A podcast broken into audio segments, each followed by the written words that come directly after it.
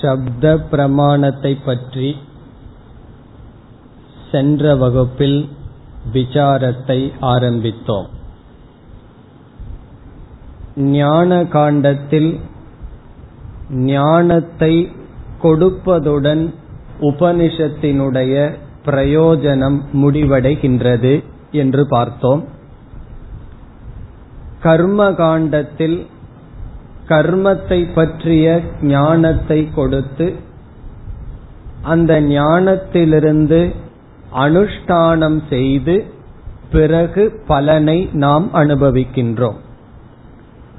கர்ம காண்டத்தில் எப்படி கர்மம் செய்ய வேண்டும் என்ற ஞானத்தை வேதத்திலிருந்து பெற்றதுடன் புருஷார்த்தம் நிறைவு பெறுவதில்லை.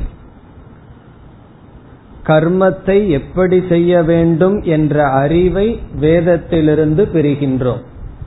அதோடு புருஷார்த்தம் லட்சியம் முடிவடைவதில்லை. அதற்கு பிறகு அனுஷ்டானம் செய்ய வேண்டும். ஆனால் ஞான காண்டத்தில் பிரம்மத்தை பற்றிய அறிவை கொடுக்கின்றது. அந்த அறிவை அடைந்து விட்டால் அந்த அறிவை அடைவதுதான் லட்சியம். இது ஒரு முக்கியமான கருத்து ஆழ்ந்த மனதில் கொள்ள வேண்டும். வேதாந்தத்தில் வேதாந்தம் உபதேசிக்கின்ற பிரம்மத்தை பற்றிய ஞானத்தை பெறுவதுடன் வேதாந்தம் முற்றுப்புள்ளியை அடைகின்ற. இனி இந்த ஞானத்தை கொடுக்கும் கருவி உபனிஷத் வேதாந்தம் என்று பார்த்தோம். இந்த வேதாந்தம் சப்த பிரமாணமாக இருக்கின்றது. வாக்கிய வடிவமாக சப்த வடிவமாக இருக்கின்றது. ஆகவே சப்த பிரமாணத்தை பற்றிய விசாரம் நம்மால் மேற்கொள்ளப்பட்டது. இதில் சப்த பிரமாணத்தினுடைய தன்மை என்ன என்ற விசாரத்தில் சப்த பிரமாணம் என்பது முதலில் சப்தம் என்பது இரண்டு விதம் ஒன்று துவனி என்று பார்த்தோம். துவனி என்றால் சவுண்ட் அர்த்தமற்ற நாய்ஸ் சப்தம். இனி ஒன்று வாக்கிய ரூபமாக இருத்தல். ஒரு பொருள் கீழே விழுகின்றது என்றால் ஒரு சப்தம் வருகின்றது அது துவனி. வாக்கிய ரூபமாக பேசும் பொழுதும் சப்தம் வருகிறது. ஆனால் அந்த சப்தத்திலிருந்து இது சப்தம் என்ற அறிவு வருகிறது. அதோடு புதிய ஒரு ஞானமும் வருகிறது. அதைத்தான் நாம் சப்த பிரமாணம் என்று அழைக்கின்றோம். பிறகு அடுத்ததாக நாம் பார்த்தது சப்த பிரமாணம் எப்பொழுதுமே தெரிந்த விஷயத்தில் தான் செயல்படும்.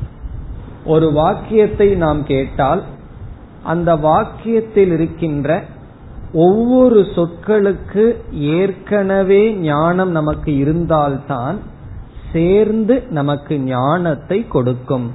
ஆகவே வாக்கியம் சப்த பிரமாணம் புதிதான அறிவை கொடுக்காது என்ற கருத்தை பார்த்தோம். அதற்கு அடுத்த கருத்திலிருந்து இப்பொழுது நாம் முகவுரையை தொடர்கின்றோம். இந்த சப்தமானது ஐந்து இடத்தில் தான் பிரவருத்திக்கும். அவையாவன முதலில் திரவியம். சென்ற வகுப்பில் ஐந்தை மட்டும் கூறினோம் இப்பொழுது விளக்கம் பார்க்க வேண்டும். திரவியம் என்றால் ஒரு பிரசித்தியான பொருள். நம்முடைய அனுபவத்தில் அனுபவிக்கப்படுகின்ற பிரசித்தமான பொருளுக்கு திரவியம். ஆங்கிலத்தில் சப்ஸ்டன்ஸ் என்று சொல்லப்படுகிறது. இரண்டாவது குணக ப்ராப்பர்ட்டி வெண்மை சிவப்பு என்பது பிறகு நீளமானது குறுகியது இப்படிப்பட்ட குணங்கள். மூன்றாவது கிரியா செயல் ஆக்ஷன் நான்காவது ஜாதிகி. ஜாதிகி என்பதை பிறகு விளக்கம் பார்க்கலாம். ஐந்தாவது சம்பந்தக ரிலேஷன்ஷிப் சம்பந்தம் அது தமிழ்லயே நம்ம பயன்படுத்துற வார்த்தைகள். இனி இந்த ஐந்தையும் சுருக்கமாக பார்க்கலாம். இந்த ஐந்தையும் என்ன சொல்வது என்றால் சப்த பிரவருத்தி நிமித்தானி என்று சொல்லப்படுகிறது. இந்த ஐந்துக்கும் சப்த பிரவருத்தி நிமித்தானி இதனுடைய அர்த்தம் என்ன? சப்தமானது செயல்பட இவைகள் காரணம் நிமித்தம். ஒரு சப்தத்தினால் ஒரு பொருளை நான் விளக்க வேண்டும் என்றால் சப்தத்தினால் ஒரு பொருளுக்கு லட்சணம் கொடுக்க வேண்டும் என்றால் இந்த ஐந்து நிபந்தனைகளில் ஏதோ ஒரு நிபந்தனை இருந்தால்தான் சப்தமானது அந்த இடத்துக்கு செல்லும். அப்படி இல்லை என்றால் இந்த ஐந்து நிபந்தனையும் அற்ற ஒன்று இருந்தால் அதை சப்தமானது விளக்காது. ஆகவே சப்த பிரமாணம் செயல்பட ஐந்து நிபந்தனைகள். இனி ஒவ்வொரு நிபந்தனையா இப்பொழுது பார்க்கலாம். முதலில் திரவியம். திரவியம் என்பது பிரசித்தி என்று பொருள். அதை இனியும் டெக்னிக்கலா ரூடிகி என்று சொல்வார்கள். ரூடிகி அல்லது பிரசித்தி. உதாரணமாக பிரசித்தி என்றால் நம்முடைய அனுபவத்தில் பார்க்கப்படுகின்ற பொருள்கள். சூரியன் என்ற ஒரு பொருளை நாம் பார்த்தோம். பிரகாசத்தை கொடுக்கின்ற ஒரு பொருளை பார்த்து இந்த பொருளுக்கு சூரியன் என்ற பெயர் இருக்கட்டும் என்று நாம் பெயர் வைத்தோம். அதற்கு பிறகு என்னன்னா எல்லோரும் சூரியன் சூரியன் என்று அழைக்க தொடங்கி விட்டார். அப்படி திரவியம் என்றால் நம்மால் அனுபவிக்கப்படுகின்ற இந்திரியங்களினால் அனுபவிக்கப்படுகின்ற ஒரு சப்ஸ்டன்ஸ் ஒரு பொருள் அதற்கு திரவியம் என்று பெயர். இந்திரியத்தில் அனுபவிக்க முடியாத ஒரு பொருளுக்கு நம்ம பேர் கொடுக்க முடியுமா? பேர் வைக்க முடியுமா? ஒரு மகனோ மகளோ பிறக்கின்றால் பிறக்கின்றான். உடனே அது என்ன? ஒரு திரவியம். நம்மால் அனுபவிக்கப்படும் பொருள். ஆகவே ஒரு பெயரை நாம் வைக்கின்றோம். அந்த பெயரை சொல்லி அந்த பொருளை நாம் அந்த பொருளுடன் விவகாரம் செய்கின்றோம். இவ்விதம் எந்த இடத்தில் சப்தம் செயல்படும் என்றால் பிரத்யக்ஷ பிரசித்தி எங்கு இருக்கின்றதோ அங்குதான் செயல்படும். பிரத்யக்ஷ பிரசித்தி என்பதை திரவியம் சப்ஸ்டன்ஸ் என்றெல்லாம் நாம் கூறுகின்றோம். அதாவது இனியும் சுருக்கமா புரிஞ்சுக்கணும்னா நாம் அனுபவிக்கின்ற பதார்த்தங்கள் ஆப்ஜெக்ட் விஷயங்கள். அது ஒரு விஷயமா இருக்கணும் அனுபவிக்கப்படும் பொருளா இருக்கணும். ஏதோ ஒரு இந்திரியத்துக்கு பிரசித்தியா இருக்கணும். அப்படி ஒரு பொருள் பிரசித்தியாக இருந்து விட்டால் என்ன செய்து விடலாம்? அதற்கு ஒரு பெயரை கொடுத்து விடலாம். பெயரை கொடுத்து நாம் அந்த பொருளை விளக்கலாம் லட்சணம் கொடுக்கலாம் விவகாரத்துக்கு கொண்டு வரலாம். என்ன விவகாரம்னா? சப்த விவகாரத்துக்கு கொண்டு வரலாம். நீர் பானை இப்படிப்பட்ட பல சொற்களை எல்லாம் நாம் பயன்படுத்தி அந்த பொருள் சப்தமானது அந்த பொருளை அடைந்து விடும் அது இந்திரியத்தினுடைய வசத்திற்குள் அது வந்தால். அது திரவியம். இனி இரண்டாவது குணம். குணக என்றால் அந்த திரவியத்தினுடைய அடைமொழி.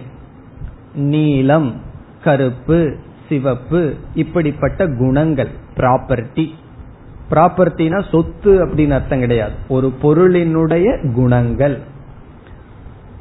சிறியது பெரியது. இப்படிப்பட்ட குணங்கள் ஒரு பொருளுக்கு இருந்தால் நாம் என்ன செய்யலாம்? அந்த குணங்களை பயன்படுத்தி சப்தமானது அந்த பொருளை விளக்கும் அடைந்துவிடும். நம்ம பயன்படுத்துகின்ற சப்தம் எப்பொழுது செயல்படும் என்றால் ஒரு பொருளுக்கு குணங்கள் இருந்தால். உதாரணமாக சில மனிதர்கள் பேசிக்கொண்டு இருக்கிறார்கள். அப்பொழுது நான் ஒருவரிடம் அந்த பேசிக்கொண்டு இருக்கின்ற மனிதர் ஒருவரை விளக்க விரும்புகின்றேன். அவரை நீ பார் அல்லது அவரை பற்றி நான் ஒன்று சொல்ல விரும்புகின்றேன். அவரை பற்றி அறிவை ஒருவனுக்கு கொடுக்க விரும்புகின்றேன். அவருடைய பெயரை நான் கூறுகின்றேன். ராமன் என்பது அவருடைய பெயர். அந்த சரீரத்துக்கு சரீரம்ங்கிறது பிண்டம் என்று சொல்லப்படுகிறது. அந்த பிண்டத்துக்கு ஒரு பெயர் நான் ராமன் அங்கு இருக்கின்றார்னு சொல்றேன். அங்க பல மனிதர்கள் இருப்பதனால் இவர் யார் என்று மீண்டும் கேட்கின்றார். அதில் யார் ராமன் என்று கேட்கின்றார். நான் கூறுகின்றேன் உள்ளதுக்குள்ளேயே அதிகமான உயரத்துடன் இருப்பவர். இப்ப என்ன ஆச்சு? ஒரு குணம் அந்த திரவியத்தில் இருந்த காரணத்தினால் அந்த குணத்தை பயன்படுத்தி ஒரு பொருளுக்கு இலக்கணம் சொல்ல முடிந்தது. இதுதான் ப்ராப்பர்ட்டி அல்லது குணம் என்று சொல்லப்படுகிறது. இனி மூன்றாவது கிரியா.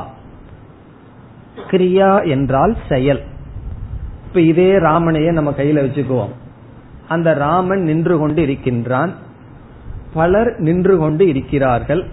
எல்லாமே யூனிஃபார்ம் போட்டிருக்காங்கன்னு வச்சுக்கோமே ட்ரெஸ்லையும் காட்ட முடியாது. கிட்டத்தட்ட எல்லாமே ஒரே ஹைட்ல இருக்கிறார்கள்.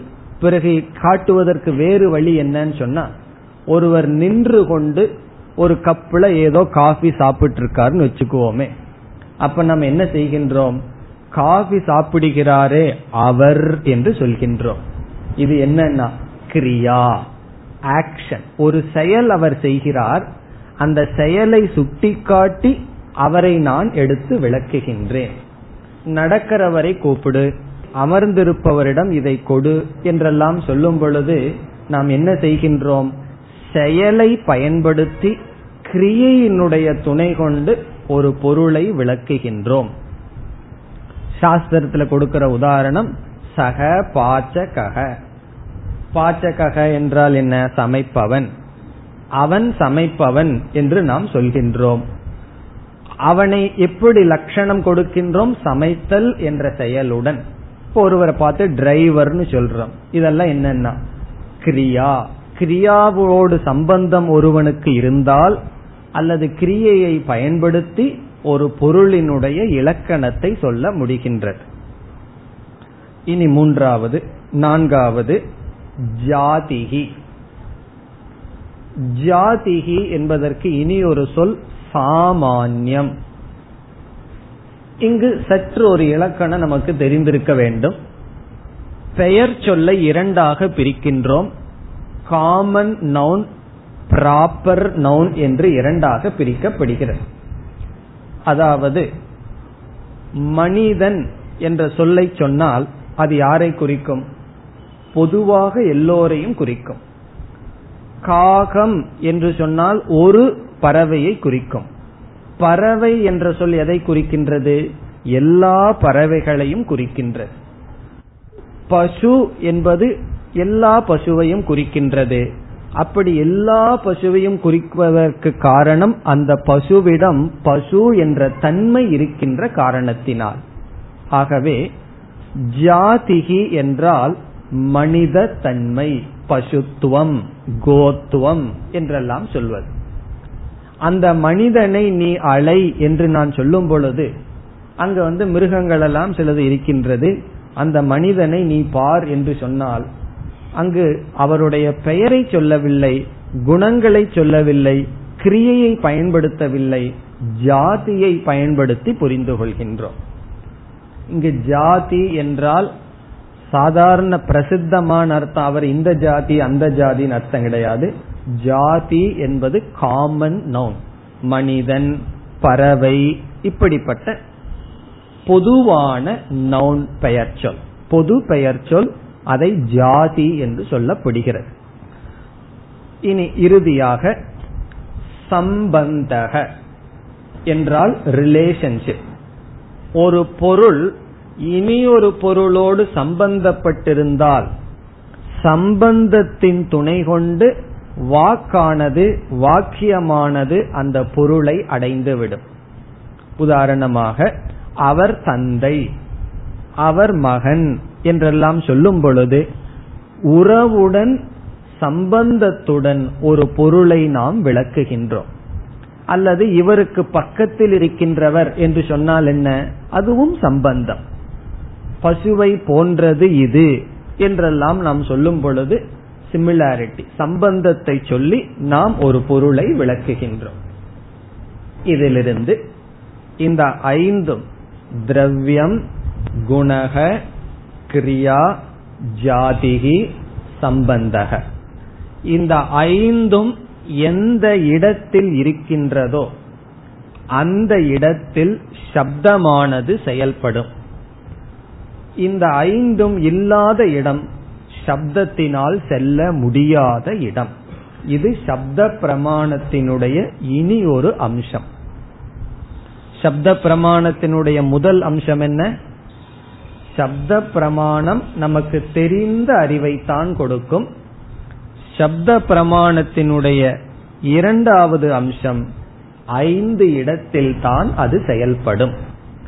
தெரிந்த பொருளை பற்றி கொடுப்பது சப்த பிரமாணம் இந்த ஐந்து இடத்தில் மட்டும் செயல்படுவது சப்த பிரமாணம் இனி அடுத்த விசாரத்திற்கு செல்கின்றோம். அடுத்த விசாரம் என்னவென்றால் இந்த சப்த பிரமாணமானது பிரம்மத்தை விளக்க வேண்டும். உபனிஷத் ரூபமான சப்த பிரமாணம் இப்பொழுது பிரம்மத்தை விளக்க வேண்டிய சூழ்நிலையில் இருக்கின்றது. அதுக்கு ஏன் அப்படி ஒரு சூழ்நிலை வந்து விட்டது என்றால் கர்ம காண்டத்தில் இருக்கின்ற சப்த பிரமாணம் எப்படி கர்மம் செய்யணுங்கிற ஞானத்தை கொடுத்திருக்கு. அதனால ஒருவன் மோட்சத்தை அடையவில்லை. வேதாந்தம் என்று சொல்லப்படுகின்ற உபனிஷத் அந்த உபனிஷத்தானது பிரம்ம என்ற தத்துவத்தை நமக்கு கொடுக்க வேண்டும். அப்படி கொடுத்தால் அந்த ஞானத்தை அடைந்து ஒருவன் மோக்ஷத்தை அடைய வேண்டும். இப்ப நாம் மோக்ஷத்தை அடைய உபனிஷத் பிரம்மத்தை பிரகாசப்படுத்த வேண்டும். சப்த பிரமாணத்தினுடைய நிலை இப்படி இருக்கின்றது. தெரிஞ்சதைத்தான் அது விளக்க முடியும். இந்த ஐந்து இடம் எங்க இருக்கோ அங்கதான் சப்தம் செல்லுபடி ஆகும்.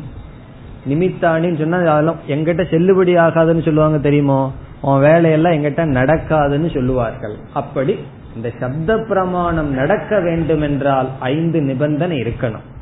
இப்படிப்பட்ட குணத்தை உடைய சப்த பிரமாணம் பிரம்மத்தை விளக்கும் பொழுது மூன்று விதமான நெருக்கடி வருகின்றது சப்த பிரமாணத்திற்கு.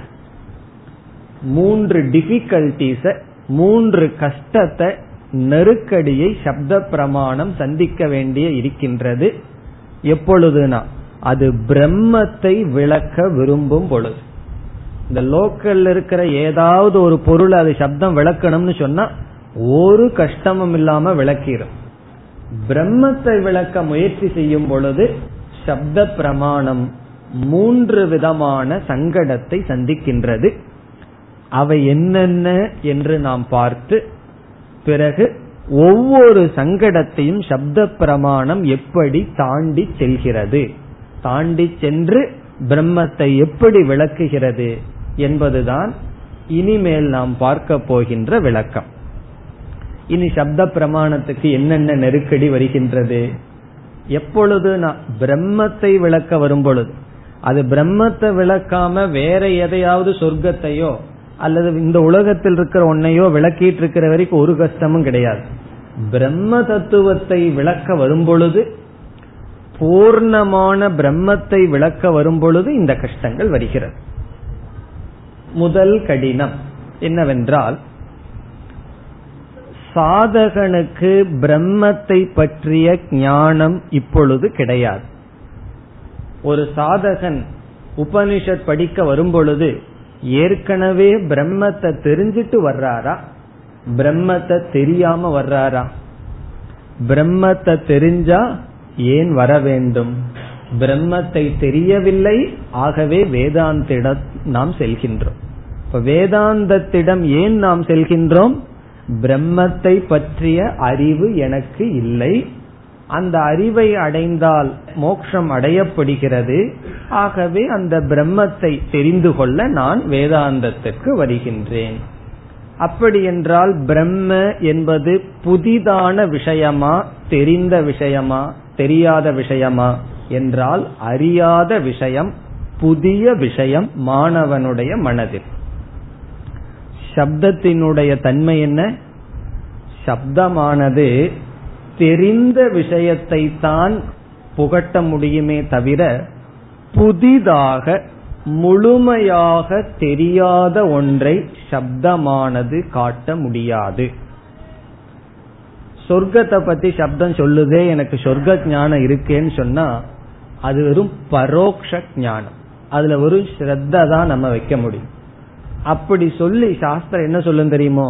இந்த உலகத்துல மனிதர்கள் என்னென்ன போகத்தை விரும்புகிறார்களோ அதைத்தான் சொல்ல முடியும் சாஸ்திரத்தினால்.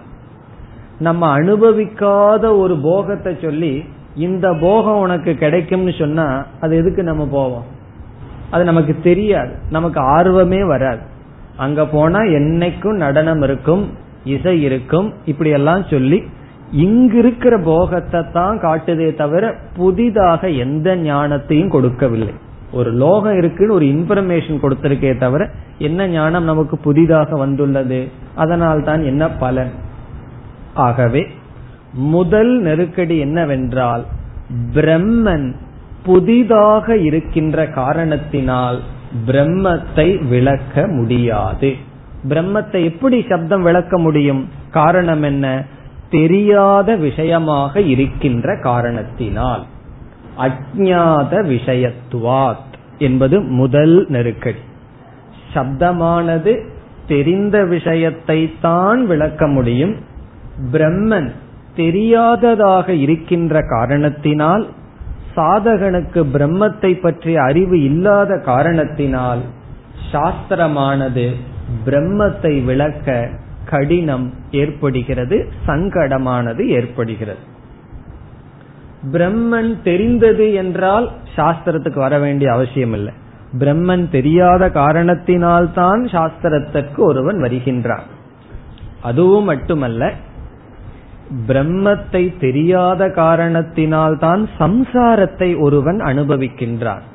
சம்சாரத்தை அனுபவிக்கிறதுக்கு காரணம் பிரம்ம அஜானம் முழுமையாக தெரியாத பிரம்மத்தை எப்படி சாஸ்திரம் விளக்க முடியும்? இது முதல் நிலை. இனி இரண்டாவதுக்கு வருவோம். இரண்டாவது சப்தத்தினுடைய சொரூபம் என்னவென்றால் ஐந்து நிபந்தனைகள் எங்கு இருக்கின்றதோ அந்த இடத்தில் தான் சப்தமானது செயல்படும் என்று பார்த்தோம். ஆனால் அதே உபனிஷத் அதே சப்த பிரமாணம் பிரம்மத்தினுடைய லட்சணம் சொல்லும் பொழுது இந்த ஐந்தும் எங்கு இல்லையோ அது பிரம்மன் என்று சொல்கிறது. ஒவ்வொன்றாக பார்ப்போம். பிரம்மனை ஐந்துல ஏதாவது இடத்துல போட முடியுமான்னு பார்க்கலாம். பிரம்மன் திரவியமா? ஒரு சப்ஸ்டன்ஸ் ஒரு பொருளா? என்று பார்த்தால் திரவியம்ங்கிறதுக்கு என்ன லட்சணம் கொடுத்தோம்? இந்திரியங்களால் பிரசித்தமாக நாம் கிரகிக்கப்படுகின்ற பொருளுக்கு திரவியம் என்று பெயர். யாராவது இந்திரியங்களினால் பிரசித்தமாக பிரம்மத்தை கிரகித்துக் கொண்டிருக்கிறார்களா என்றால் இல்லை. இந்திரியங்களினால் பிரம்மத்தை யாரும் கிரகித்ததில்லை. இந்த உலகத்துல பிரசித்தமா பிரம்மன் ஒரு பொருள் கிடையாது. பிரம்மத்தை தவிர எல்லாமே பிரசித்தமா இருக்கு. ஆகவே பிரம்மன் திரவியம் அல்ல. அது திரவியமாக இல்லை என்பது முதல் கருத்து. நீ ஒவ்வொன்னா பார்த்துட்டு வரணும். பிரம்மனுக்கு ஏதாவது குணங்கள் இருந்திருந்தால் நம்ம என்ன செய்யலாம்? அந்த குணத்தின் வழியாக பிரம்மத்தை விளக்கி விடலாம். சாஸ்திரம் கூறுகிறது நிர்குணம். அந்த பிரம்மத்துக்கு ஒரு குணமும் கிடையாது. ஆகாசத்துக்கும் கூட சப்தம்ங்கிற குணம் இருக்கின்றது. பிரம்மனுக்கு குணம் கிடையாது. நிர்குணம் இரண்டாவதும் இல்லை. இனி மூன்றாவது என்ன? எல்லாத்துக்கும் ஒரு நிர் நிர்னு போட்டு வர வேண்டியதுதான். நிஷ்கிரியம்.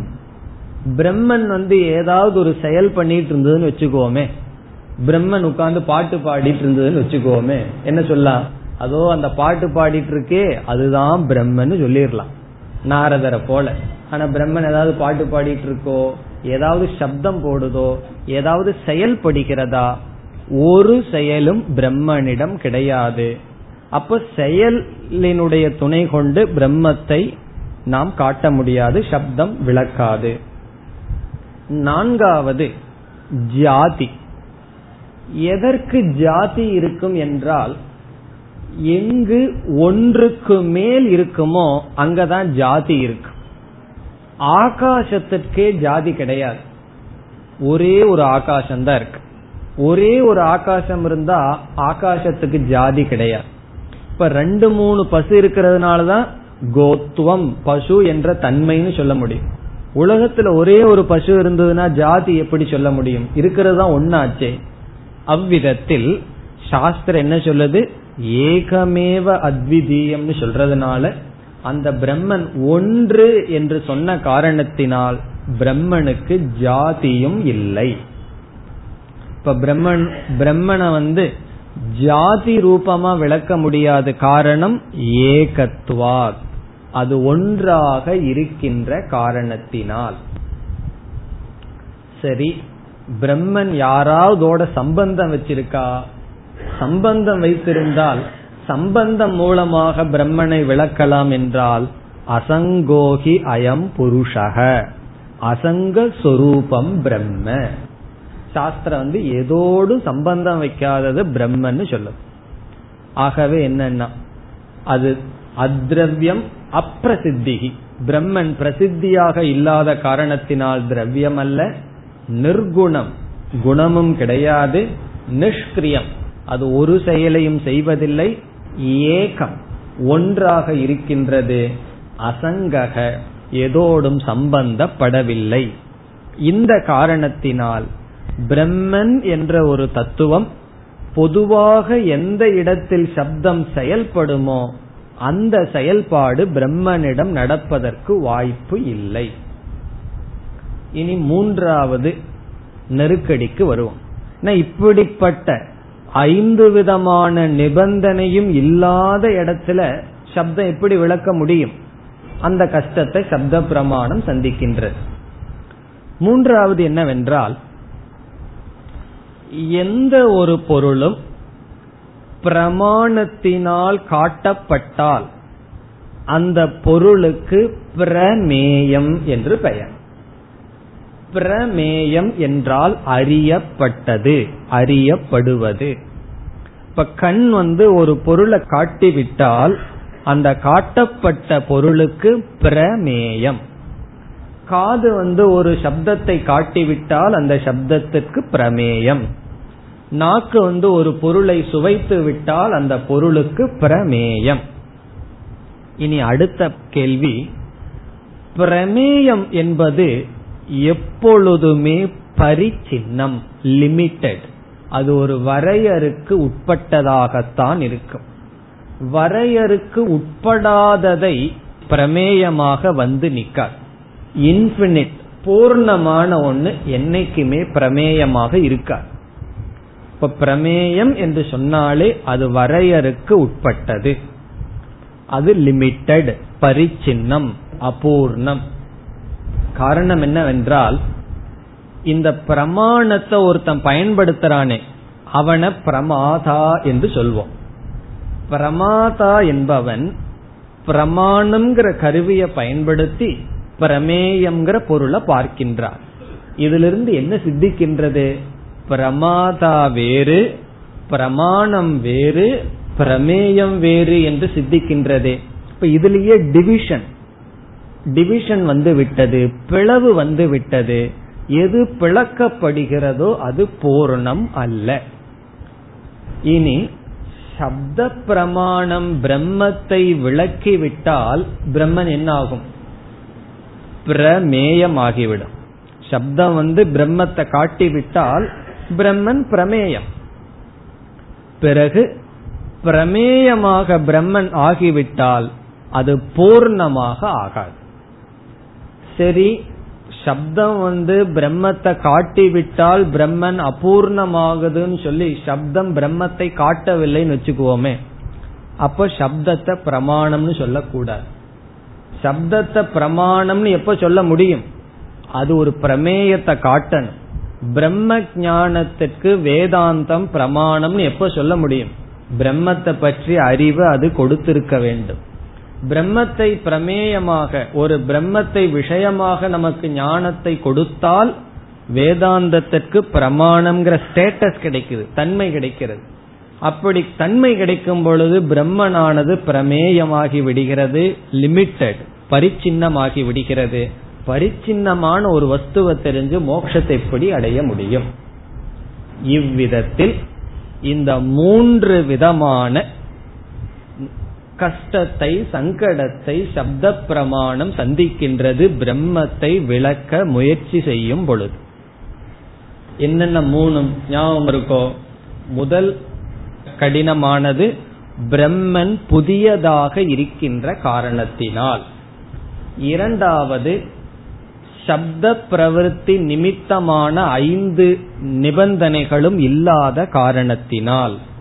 மூன்றாவது பிரம்மன் விஷயமாக ஆகிவிட்டால் அது பரிச்சின்னமாக ஆகிவிடும். இந்த மூன்று விதமான சங்கடத்தையும் தாண்டி என்ன செய்ய வேண்டும்? சப்தமானது பிரம்மத்தை விளக்க வேண்டும். நம்ம விளக்குகின்றதுன்னு எஸ்டாப்ளிஷ் பண்ணாதான் வகுப்பு வேண்டியதுதான். எதுக்கு கிளாஸ் எதுக்கு விளக்கம் எதுக்கு உபனிஷத் படிக்கிறது? காரணம் உபனிஷத்தை பிரமாணம்னு நம்ம ஏற்றுக்கொள்ள வேண்டும் என்றால் அதுல பிரமாணம்ங்கிற புத்தியோடு அது செல்லணும்னு சொன்னா என்ன கஷ்டம் வந்தாலும் அதை தாண்டி உபனிஷத் பிரம்மத்தை விளக்கியாக வேண்டும். இனி ஒவ்வொன்றாக பார்க்கலாம். எப்படி இந்த சங்கடங்களை உபனிஷத் தீர்வு காணுகிறது? முதல் நிலைக்கு வருவான் பதில சொன்னா ஒவ்வொன்றும் தமாசா தெரியும் நமக்கு பதில். முதல் பதில் என்ன? முதல் சங்கடம் என்ன? அதுக்குள்ள முதல் சங்கடத்தை மறந்துடக்கூடாது. அப்புறம் முதல் பதில் சங்கடம் ஆயிரும் என்ன முதல் சங்கடம்? புதிதான பொருளைத்தான் பொருளை சப்த பிரமாணம் விளக்க முடியாது. தெரிந்த பொருளைத்தான் விளக்க முடியும். அது ஒரு நிபந்தனை. சரி இருந்துட்டு போகட்டுமே தெரிந்த பொருளையே விளக்கட்டுமே என்று நம்ம சொல்லிடலாம் பிரம்மன் தெரிஞ்ச பொருளேன்னா உனக்கு எங்க தெரிஞ்சது எப்ப தெரிஞ்சதுன்னு கேட்க ஆரம்பிச்சிடும் சரி தெரிஞ்சதுன்னா எதுக்கு சப்தத்துக்கிட்ட வர்றேன் சப்தத்தினாலையும் விளக்க முடியும் வேற விஷயத்திலையும் பிரம்மன் தெரியும்னு சொன்னா வேற எங்காவது போய் தெரிஞ்சுக்க வேண்டியதான எதற்கு சப்தத்துக்கு வர வேண்டும் என்ற கேள்வி வரும். நம்முடைய பதில் பிரம்மன் புதியது அதே சமயம் தெரிந்தது. அது புதியதாகவும் இருக்கின்றது அறிந்ததாகவும் இருக்கின்றது ரெண்டு சேர்ந்து பிரம்மனுடைய சொரூபம். பிரம்மன் புதியதாகவும் இருக்கின்றது அதே சமயத்தில் அறிந்ததாகவும் இருக்கின்றது. இப்படி சொல்றதுனால உங்களுக்கு என்ன கிடைச்சதுன்னா பிரம்மன் வந்து தெரிஞ்சதாகவும் இருக்கு தெரியாததாகவும் இருக்குன்னு சொல்லி அதை நம்ம இப்ப நிலைநாட்ட போறோம். இப்படி நிலைநாட்டுனா உங்களுக்கு என்ன கிடைக்கும்னா பிரம்மன் தெரிந்தது என்று சொல்வதிலிருந்து சப்தம் செயல்படும் ஆயிரும் பிரம்மனை தெரிஞ்சதுன்னு சொல்லி நிரூபிச்சிட்டோம்னா சப்தம் செயல்படுறதுக்கு வாய்ப்பு இருக்கு. பிரம்மன் புதியது என்றும் சொல்லி நிரூபித்து விட்டால் நமக்கு புதிதான அறிவு சப்தத்திலிருந்து கிடைக்கின்றது. ஆகவே சப்தத்தை பயன்படுத்தி ஆகணும் என்ற நிலை வருகிறது. இப்ப சப்தம் பிரம்மத்தை பற்றி நமக்கு புதிய அறிவை கொடுத்தால்தான் பிரம்ம ஜானத்துல மோக்ஷம். அப்ப என்னன்னா பிரம்மன் அறிந்தது பிரம்மன் அறியாதது தான் அது எப்படி? ஒரு பொருள் ஒரே சமயத்தில் அறிந்ததாகவும் அறியாததாகவும் இருக்க முடியும். அதாவது புதியவாகவும் அறிந்ததாகவும் எப்படி இருக்க முடியும்? என்றால் இந்த நிலை ஒரு இடத்தில் சம்பவிக்கும். ஒரே ஒரு இடத்துல தான் இந்த சூழ்நிலை வரும். பொதுவா எந்த இடத்துல இது நடக்காது. புதியதாகவும் தெரிந்ததாகவும் ஒரு பொருள் கண்டிப்பா இருக்காது. அது தெரிஞ்சிருந்ததுன்னா தெரிஞ்சது தெரியலனா தெரியல. ஆனால் ஒரு இடத்தில் இது சம்பவிக்கும். என்ன உதாரணம் என்றால் நமக்கு தெரிஞ்ச உதாரணம் தான் பத்து பேர் ஆத்த கடக்கிறான். கடந்ததற்கு அப்புறம் பத்தாவது ஆள் இவன் தேடிக்கொண்டிருக்கின்றான். பத்தாவது மனிதன் தேடிக்கொண்டிருப்பவனுக்கு புதியவனா அல்ல தெரிந்தவனா தெரியாதவனா என்பது கேள்வி. இப்ப என்ன தேடிக்கொண்டிருக்கின்றான்? பத்தாவது ஆள் ஆத்துல போயிட்டான்னு சொல்லி தேடிக்கொண்டிருக்கின்ற அவனுக்கு அந்த பத்தாவது மனிதன் தெரிந்தவனா தெரியாதவனா? என்றால் உங்களால் பதில் அவன் தெரிந்தவன் தெரியாதவன் என்றுதான் சொல்ல முடியும். நீங்க எதையோ ஒன்ன சொன்னா நிறைவேறாது. அவன் தெரிந்தவன் சொன்னா தெரிந்தவன ஏன் தேடிட்டு இருக்கான் தெரியாதவன் சொன்னாலும் ஏன் தேடிக்கொண்டிருக்கின்றான்? என்று கேள்வி வரும் நமக்கு.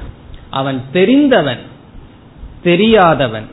அப்ப இனி ஒருவர் வந்து சப்த பிரமாணம் ஒரு குரு வந்து சொல்றார் நீதான் அந்த பத்தாவது மனிதன் சொல்லும் பொழுது அவர் எப்படிப்பட்ட ஞானத்தை கொடுத்தார்னா தெரிந்த விஷயத்தில் புதிய ஞானத்தை கொடுத்தார்.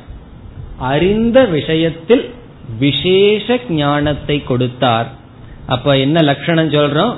பிரம்ம சாமான்யமாக எல்லோருக்கும் அறிந்தது விசேஷமாக யாருக்கும் அறியவில்லை. அல்லது பத்தாவது மனிதன் அவனாகவே இருக்கின்ற காரணத்தினால் அவன் அறிந்தவன் அறியாதவன். இனி நம்ம பாம்புக்கு போயிருவோமே. கயிற்று பாம்பு உதாரணத்துக்கு வந்தா கயிறானது தெரிந்ததா தெரியாததா? இரண்டும் நீங்கள் சொல்ல முடியாது. கயிறு தெரியாததுன்னு சொன்னா அது மேல ஏன் பாம்பை பார்க்கின்றோம்? அது தெரிந்தது என்று சொன்னால் ஏன் பாம்பை பார்க்கிறீர்கள்? அதே கேள்வியை கேட்டு விடுவோம். அப்ப கயிறு தெரிகிறது கயிறு தெரியவில்லை. தெரிகிறதுன்னு ஏன் சொல்கிறீர்கள்? அந்த இடத்தை நீங்கள் பார்க்கிறீர்கள். அந்த இடத்துல ஏதோ ஒரு விவகாரம் நடந்திருக்கு. அப்படி என்றால் தெரியாதது ஏன் என்று சொல்கிறீர்கள்? அதன் மேல் பாம்பை பார்ப்பதனால். இதிலிருந்து எந்த இடத்தில் விபரீத ஞானம் இருக்கின்றதோ அந்த இடத்தில் விபரீத ஞானத்திற்கு ஆதாரமாக இருக்கின்ற விஷயம் அறிந்ததாகவும் அறியாததாகவும் இருக்கின்றது. சாமான்யமாக தெரிந்ததாகவும் விசேஷமாக தெரியாததாகவும் இருக்கின்றது. இனி உதாரணத்தை எல்லாம் விட்டுட்டு பிரம்மத்துக்கு வருவோமே. இந்த பிரம்மன் என்ற ஒரு தத்துவம் ஒரு கால் ஒரு லோகத்தில் எங்கேயோ இருந்ததுன்னு வச்சுக்குவோமே. இந்த தெரிந்தது தெரியாததுன்னு சொல்ல முடியாது. இந்த பிரம்ம ஆத்மாவாகவே இருக்கின்ற காரணத்தினால் ஆத்மா தெரிந்ததா தெரியாததா? இப்ப நான் நான் சொல்றது தெரிந்ததா தெரியாததான்னு சொன்னா யாராவது என்ன எனக்கு தெரியவில்லைன்னு சொல்லுவார்களா? அப்படி சொன்னால் அவர்கள் எங்கு இருக்க வேண்டும்? நமக்குள்ள அவர்கள் நடமாட முடியாது. காரணம் என்ன? சாதாரண புத்தியை உடையவர்கள் ஐ டோன்ட் நோ மீ என்னை எனக்கு தெரியாது என்று சொல்ல முடியாது. இப்ப என்ன எனக்கு தெரியும்னு ஒருத்தர் சொல்ற சரி சொல்லுவாப்போ நீ யாருன்னு சொன்னா தெரியாதா? இந்த உடம்பு தான் நான் சொல்லுவேன் இப்ப என்னன்னா நான் என்னை தெரிகிறது எப்படி என்னை தெரிந்து விட்டேன்? எனக்கு அந்நியமான உன்னை எடுத்து நான் தெரிஞ்சிட்டு இருக்கேன் இப்ப நான் என்னை தெரிந்துள்ளேன். இப்ப தெரிஞ்ச விஷயம்தான். அந்த நான் தான் பிரம்மன். இப்ப பிரம்மன் என்னன்னா தெரிஞ்ச விஷயம். தெரியாதது. காரணம் என்ன? அந்த நான்கிற இடத்துல தவறான ஒன்ன நான் புரிந்து கொண்டு இருக்கின்றேன். ஆகவே முதல் சப்தத்துக்கு வந்த சங்கடம் என்னன்னா தெரிந்ததைத்தான் காட்ட முடியும். தெரிந்ததைத்தான் சப்தம் காட்டுகிறது பிரம்மத்தை. பிறகு தெரிஞ்சதை எதற்கு காட்டணும்னா புதுசா எனக்கு என்ன ஞானம் வருதுன்னா தெரிந்த விஷயத்தில் தவறை நீக்கி விசேஷ ஞானத்தை கொடுக்கின்றது. சாஸ்திரம் என்ன பத்தி தான் சொல்லுது? என்ன சொல்லுது? நீ ஆத்மா பிரம்ம என்ற புதிய ஞானத்தை கொடுக்கின்றது. இப்ப சாஸ்திர பிரமாணம் புதிய ஞானத்தையும் கொடுக்கின்றது. தெரிந்த விஷயத்தில் தான் செயல்பட்டிருக்கின்றது. என்னைக்குமே சப்தத்தினுடைய சொரூபத்தை மாற்றிவிட முடியாது. சப்தம் வந்து தெரிஞ்சதைத்தான் கொடுக்கும்னு நிலைநாட்டியாச்சு. பிரம்மனும் தெரிஞ்ச விஷயம்தான் இப்ப ஏன் தெரிஞ்ச விஷயத்த சொல்லணும்னா அது சரியாக தெரியவில்லை. அல்லது அந்த பிரம்மனிடம் ஒரு விபரீத ஞானம் இருக்கின்றது. இப்ப எங்கெல்லாம் எந்த இடத்தில் தவறாக புரிந்து கொள்ளுதல் என்பது நடக்கிறதோ அந்த இடத்தில் நம்முடைய அறிவு தெரிந்ததும் தெரியாததும். சாமானிய ஞானம் இருக்கின்றது விசேஷ ஞானம் இல்லை. ஆகவே சாஸ்திரம் பிரம்மத்தை பற்றிய புதிதான ஞானத்தை நமக்கு கொடுக்கின்றது. சாஸ்திரம் பிரம்மத்தை பற்றி புதிதா ஞானத்தை கொடுக்குதுன்னு சொன்ன உடனே என்ன சந்தேகம் வரும்? அது தெரிஞ்சதை தானே சொல்ல முடியும்னா. பிரம்மன் நானாக இருக்கின்ற காரணத்தினால் நான் அறிந்தவன். இந்த உலகத்துல எதை அறியணும்னாலும் கூட ஏதாவது ஒண்ணு வேணும். ஒரு பொருளை அறியணும்னா லைட் வேணும். ஏதாவது ஒண்ணு வேணும். என்னை அறிவதற்கு என்ன வேணும்னா? இப்ப நீங்கள் இங்கு இருக்கிறீர்களா? என்று கேட்டால் இல்ல நான் வீட்டுல கேட்டு சொல்றேன்னு யாராவது சொல்லுவார்களா? நான் இங்கு இருக்கிறேங்கிறது சொத சித்தம். இப்ப நான் அறிந்தவன் நீங்கள் எப்படி இருக்கிறீர்கள்னா அங்குதான் சம்சாரம் வருகின்றது சந்தேகம் வருகின்றது விபர்யம் வருகிறது. இப்ப சாஸ்திரம் என்ன செய்கிறது? தெரிந்த ஆத்மாவை பற்றி தெரியாத விஷயத்தை சொல்கிறது. இப்ப முதல் சங்கடத்திலிருந்து மீன்று விட்டது சாஸ்திரம். இனி இரண்டாவதுக்கு வருவோம். இரண்டாவது என்னன்னா ஒரு வாக்கியமானது ஒரு சொல்லானது செயல்பட வேண்டும் என்றால் ஐந்து நிபந்தனைகள் இருந்தாக வேண்டும். பிரம்மனோ இந்த ஐந்து நிபந்தனைக்கு அப்பாற்பட்டு இருக்கு. அத்ரவியம் நிர்குணம் நிஷ்கிரியம் ஏகம் அசங்கம். இப்படி இருக்கிற பிரம்மத்தை எப்படி சப்த பிரமாணம் விளக்கும்? என்றால் இந்த இடத்துல நம்ம என்ன பதில் சொல்றோம்?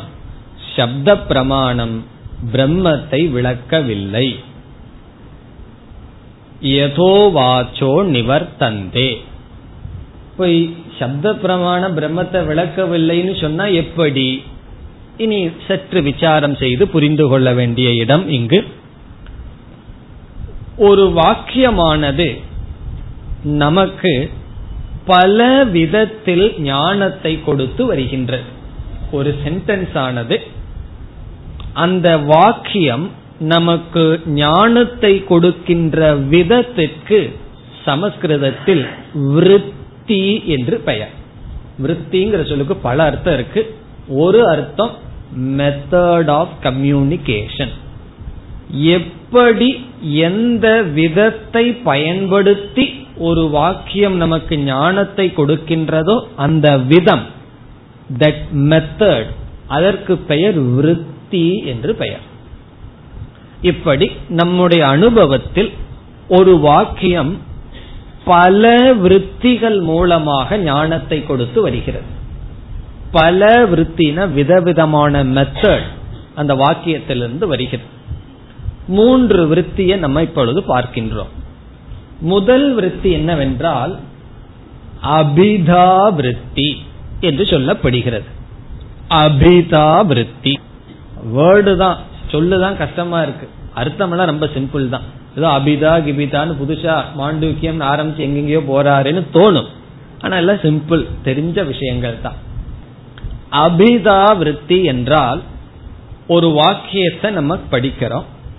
அந்த வாக்கியத்திலிருந்து நேரடியான அர்த்தம் வந்ததுன்னு சொன்னா அது அபிதா விருத்தி அதுல ஒரு விதமான சங்கடம் இல்லை சிந்திக்க வேண்டிய அவசியமே கிடையாது. அது அதுக்கு அர்த்தம் தெரிஞ்சு அந்த கனெக்ஷன் புரிஞ்சதுன்னா என்ன ஞானம் வருதோ அது அபிதா விருத்தி என்று பெயர். இப்ப உதாரணமா ஒருவரை பார்த்து நீர் கொண்டு வா என்று சொல்கின்றேன் இந்த வார்த்தை என்னன்னா நீர்ங்கிறதுக்கு அர்த்தம் தெரியுது கொண்டு வாங்கிறதுக்கு அர்த்தம் தெரியுது இதனுடைய அர்த்தம் என்னன்னா தண்ணீரை கேட்கிறாருன்னு சொல்லி அவர் கொண்டு வர்றார். இது அபிதா விருத்தி நம்ம சாதாரணமா ஒரு வாக்கியத்தை சொல்லி அந்த வாக்கியத்திலிருந்து நேரடியான அர்த்தத்தை புரிஞ்சிட்டார்னா அதற்கு பெயர் அபிதா விருத்தி என்று பெயர். இனி இரண்டாவது விருத்தி என்னவென்றால் லக்ஷணா விருத்தி லக்ஷணா விருத்தி என்றால் வாக்கியமானது மறைமுகமாக பொருளை கொடுக்கின்ற.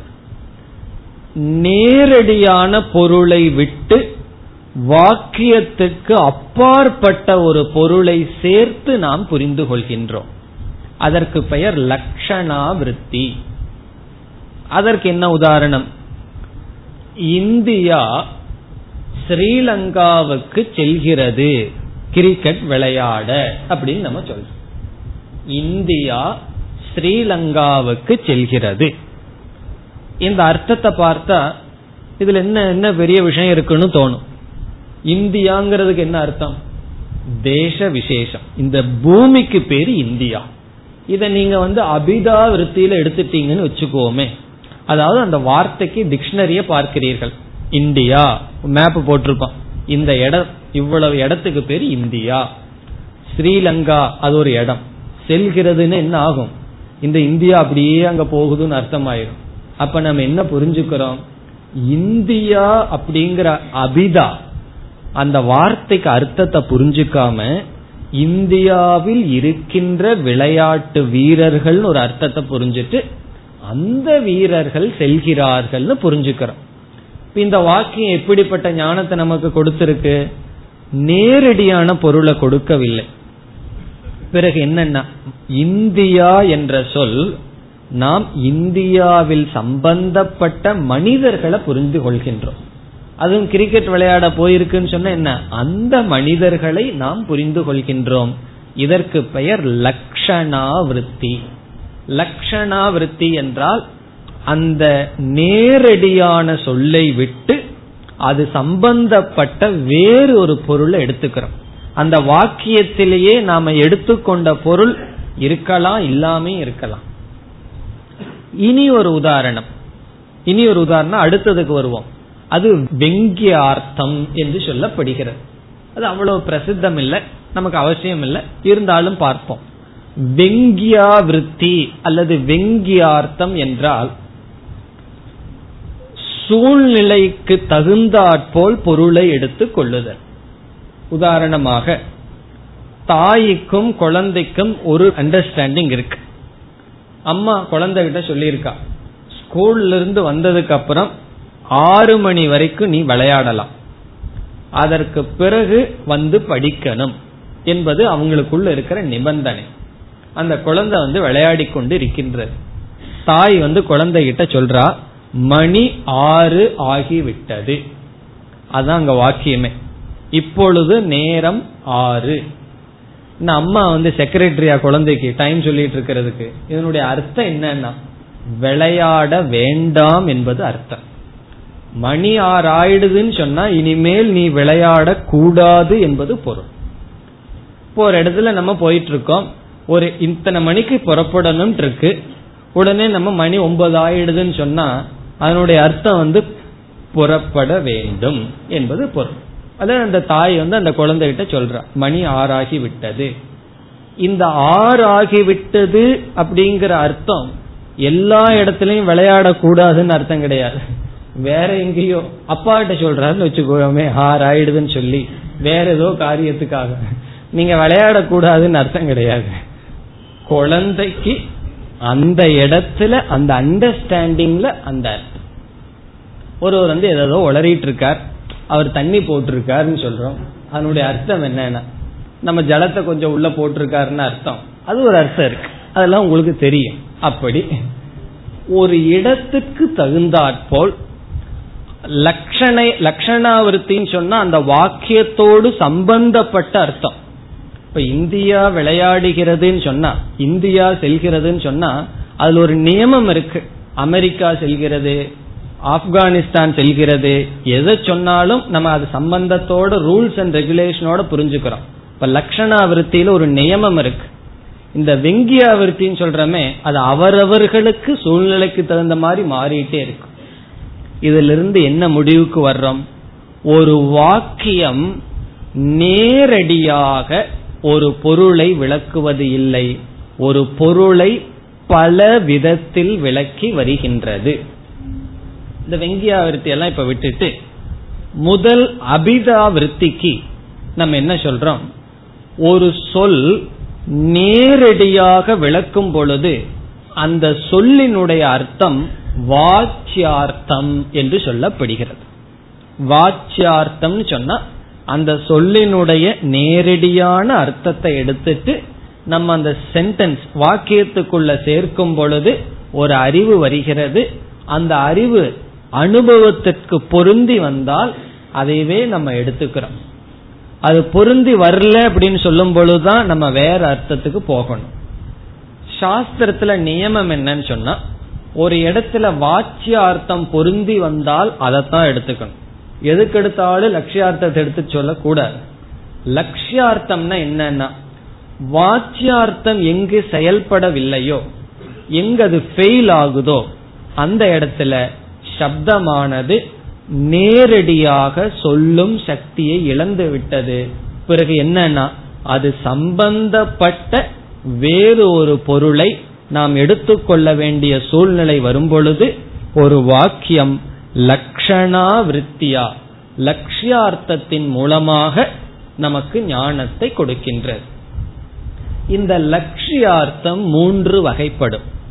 அது மூணு மூணுன்னு ஒண்ணுக்குள்ள போயிட்டே இருக்கு. பார்த்துக்க வேண்டியதுதான் நீங்க. லட்சியார்த்தம் மூன்று வகை. முதல் வகை என்னவென்றால் ஜெகல் லக்ஷணா. முதல் வகை ஜெகல் லக்ஷணா. இரண்டாவது வகை அஜகல் லக்ஷணா. மூன்றாவது வகை ஜகா ஜெகல் லக்ஷணா. இதெல்லாம் தமிழ்ல விட்ட லட்சணை விடாத லட்சணை விட்டு விடாத லட்சணை என்றெல்லாம் சொல்வார்கள். ஜெகல் என்றால் ஜெகத் என்றால் இந்த இடத்துல உலகம் அர்த்தம் இல்ல விட்டு விடுதல் அர்த்தம். லக்ஷணா அஜகத் என்றால் விடாமல். ஜெகா ஜெகத் என்றால் விட்டும் இருக்கின்றோம் விடாமலும் இருக்கின்றோம். ஒவ்வொன்றுக்கு உதாரணம் பார்த்தா நமக்கு புரியும். முதல்ல ஜெகல் லக்ஷணாவை எடுத்துக்கும் சாஸ்திரத்துல சொல்ற பிரசித்த உதாரணத்தை எடுத்துட்டு பார்க்கலாம். ஒரு வாக்கியம் இருக்கின்றது. கங்காயாம் கோஷக. கங்காயாம் என்றால் கங்கையில். கோஷக என்றால் கிராமம். கங்கையில் கிராமம் இருக்கின்றது. மீனவர்களுடைய வீடுகள் சிறிய கிராமம் எங்கு இருக்கின்றது? கங்கையில் இருக்கின்றது. உங்க வீடு எங்க இருக்குன்னா? என்னோட வீடு கங்கையில் இருக்கு அப்படின்னு ஒருத்தர் சொல்றாருன்னு வச்சுக்கோமே. அதனுடைய அர்த்தம் என்ன? இனி கங்கையினுடைய லட்சணத்துக்கு போகணும். ஒரு வியாக்கரண பண்டிதன் கிட்ட சொன்னா அவன் யோசிக்க ஆரம்பிச்சிருவான் கங்கா தண்ணியினுடைய புளோ எது இருக்கோ அது கங்கா. அப்போ அது மேல வீடு இருக்கு. அப்ப வீடு என்ன ஆயிட்டு இருக்கும்னா அது எப்பவுமே முதந்துட்டு ஓடிட்டே இருக்கும்னு அர்த்தம் வந்துடும் இப்போ கங்கையில் என்றால் அதனுடைய வாச்சியார்த்தம் என்ன? கங்கை. ஓடுகின்ற நீர். அதுக்கு பேர் கங்க பிரவாகம். நீரினுடைய பிரவாகம் கங்கையில். கிராமம் இருக்கிறது என்று சொல்லும் பொழுது நம்ம என்ன செய்யறோம்? கங்கைங்கிற சொல்ல எடுத்துட்டு முழுமையா அந்த கங்கையே விட்டுறோம். ஏன்னா கங்கையில வீடு இருக்க முடியாது. இப்ப கங்கை சம்பந்தமான அதற்கு பக்கத்தில் இருக்கின்ற கரையை எடுத்து கொள்கின்றோம். இப்ப ஜெகத் லட்சணா என்றால் முழுமையாக ஒரு சொல்லினுடைய அர்த்தமானது தியாகம் செய்யப்பட்டு அந்த சொல்லோடு சம்பந்தப்பட்ட வேறு ஒரு பொருள் எடுத்துக்கொள்ளப்பட்டால் அது ஜெகல் லட்சணா ஜெகத்துங்கிறதுக்கு இந்த இடத்துல அர்த்தம் டோட்டல் முழுமையாக விட்டு விடுதல். இங்க வந்து நம்ம எதைய விட்டுறோம்? கங்கையில் என்ற சொல்ல முழுமையா தியாகம் பண்ணிடுறோம். தியாகம் பண்ணிட்டு மெட்ராஸ்லின்னு அர்த்தம் எடுத்துக்கிறது இல்ல கங்கைக்கு பக்கத்துல இருக்கின்ற தீரம். தீரம்னா பேங்க் கங்கைக்கு பக்கத்தில் இருக்கின்ற கரை. இப்போ ஒருவர் வந்து கங்கையில என்னுடைய வீடு இருக்கு கங்கையில கிராமம் இருக்குங்கிற வார்த்தையை கேட்டவுடன் அவர் என்ன புரிஞ்சுக்கிறார்? கங்கை கரையில் கிராமம் இருக்கின்றது. இப்படி ஒரு வாக்கியத்தை நம்ம கேட்டு அந்த கங்கையில் வீடு இருக்கிறதுன்னு சொன்னா அதில் முரண்பாடு வருகிறதே என்று தெரிந்து முழுமையாக அந்த பதத்தை தியாகம் செய்து அந்த பதத்திலிருந்து வேறொரு அர்த்தத்தை எடுத்துக்கொண்டால் அதற்கு பெயர் ஜெகல் லட்சணையாக ஜெகத் லட்சணையினால் அந்த வாக்கியம் நமக்கு அறிவை கொடுக்கிறது என்று பொருள். நம்ம எல்லாம் அனுபவத்துல யூஸ் பண்றதுதான். புதிதான கருத்து கிடையாது. இனி அடுத்தது அஜகல் லக்ஷணா. அஜகல் லக்ஷணா என்றால் உதாரணம் பார்த்துருவோமே. சிவப்பு ஓடுகிறது என்று சொல்கின்றோம். பல குதிரைகள் எல்லாம் ஓடிட்டு இருக்கு கருப்பு குதிரை வெள்ளை குதிரை சிவப்பு குதிரை எல்லாம் ஓடிட்டு இருக்கு அந்த சிவப்பும் ஓடுகிறதுன்னு சொல்றோம். ஷோனோ தாவதி. ஷோனக அப்படின்னா சிவப்பு. தாவதினா ஓடுகிறது. ஷோனோ தாவதி. இதுதான் சாஸ்திரத்துல கொடுக்கிற பிரசித்த உதாரணம். சிவப்பு ஓடுகிறதுன்னு சொன்னா ஏதாவது சிவப்பு கலர் ஓடிட்டு இருக்குமோ பச்சை கலர் ஓடுமோ கருப்பு கலர் ஓடுமோ அது சம்பந்தப்பட்ட ஏதாவது ஒண்ணுதான் ஓட முடியும். இப்போ அர்த்தம் எப்படி எடுத்துக்கிறோம்னா சிவப்புங்கிறத தியாகம் பண்றதில்ல அதை வச்சுக்கிறோம். முழுமையா சிவப்ப கையில வச்சுட்டு அதோட குதிரைங்கிறது ஒண்ணு சேர்த்திக்கிறோம்.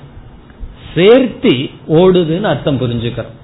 இப்ப இது அஜகத்துன்னு சொன்னா தியாகம் செய்யாமல் வாச்சியார்த்தத்தை தியாகம் செய்யாமல் வேறு ஒன்றை சேர்த்து அர்த்தத்தை புரிந்து கொண்டால் அது அஜகல் லக்ஷணா. ஜெகல் லட்சணுக்கு என்ன பண்ணியிருக்கோம்? கங்கையும் சேர்த்து வச்சுக்கல. கங்கையும் சேர்ந்து இவன் வீடு இருக்குன்னா போச்சு. கங்கை ஓடிடும் வீடு ஓடிடும் கிராமமே அடிச்சிட்டு போயிடும் கங்கைய விட்டுட்டு கங்கைக்கு பக்கத்தில் இருக்கிற கரை அதுதான் அர்த்தம். இந்த இடத்துல குதிரையை மட்டும் எடுத்துக்கிறது இல்லை. அந்த சிவப்பு குதிரையை பிரிஞ்சு இருக்காது இந்த குதிரையும் சேர்ந்து சிவப்பையும் சேர்ந்து எடுத்துக்கிறான். சிவப்பு எங்க வந்ததுன்னு கேட்க கூடாது வாக்கியம் என்ன? சிவப்பு ஓடுகிறதுங்கிறது வாக்கியம். அந்த சிவப்புங்கிறதுல குதிரையும் சேர்த்திக்கிறோம் இது என்ன? அஜகல் லட்சணம்.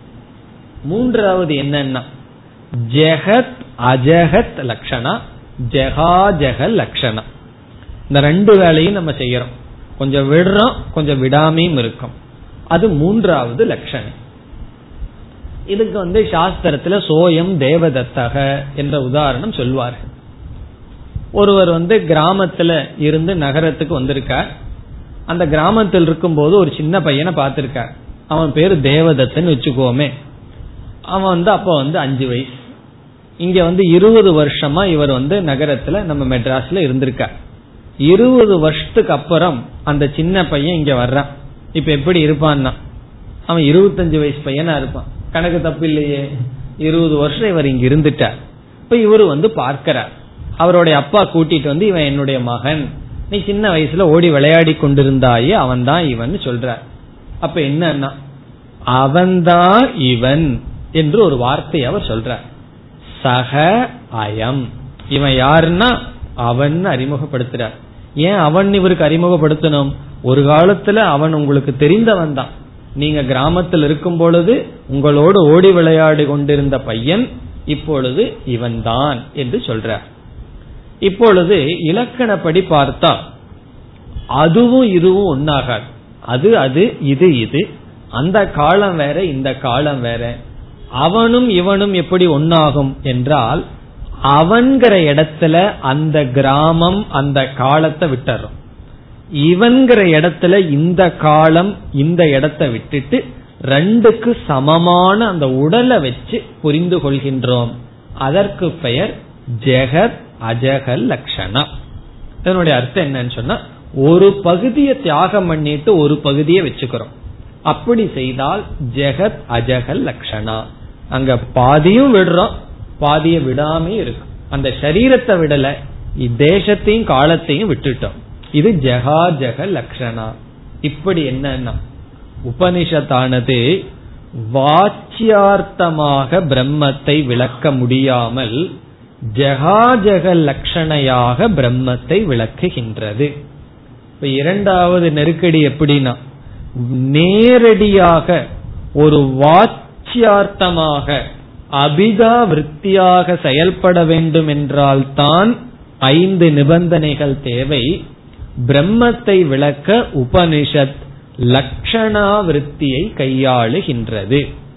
லக்ஷணாவிருத்தினா ரெண்டு லட்சண சொல்லலாம். ஜெகல் லட்சணையில விளக்கலாம் ஜெகா ஜெக லட்சணையில விளக்கலாம். சாஸ்திரத்துல பிரசித்தம் ஜெகா ஜெக லட்சணம் அது எப்படி ஜெகாஜக லட்சணையில பிரம்மத்தை விளக்குகின்றது என்பதை அடுத்த வகுப்பில் சிந்திக்கலாம். ஓம் போர் நமத போர் நமிதம் போர் போர் நமுதச்சதேம் பூர்णस्य पूर्णमादाय पूर्णमेवावशिष्यते ॐ शान्ति शान्ति शान्तिः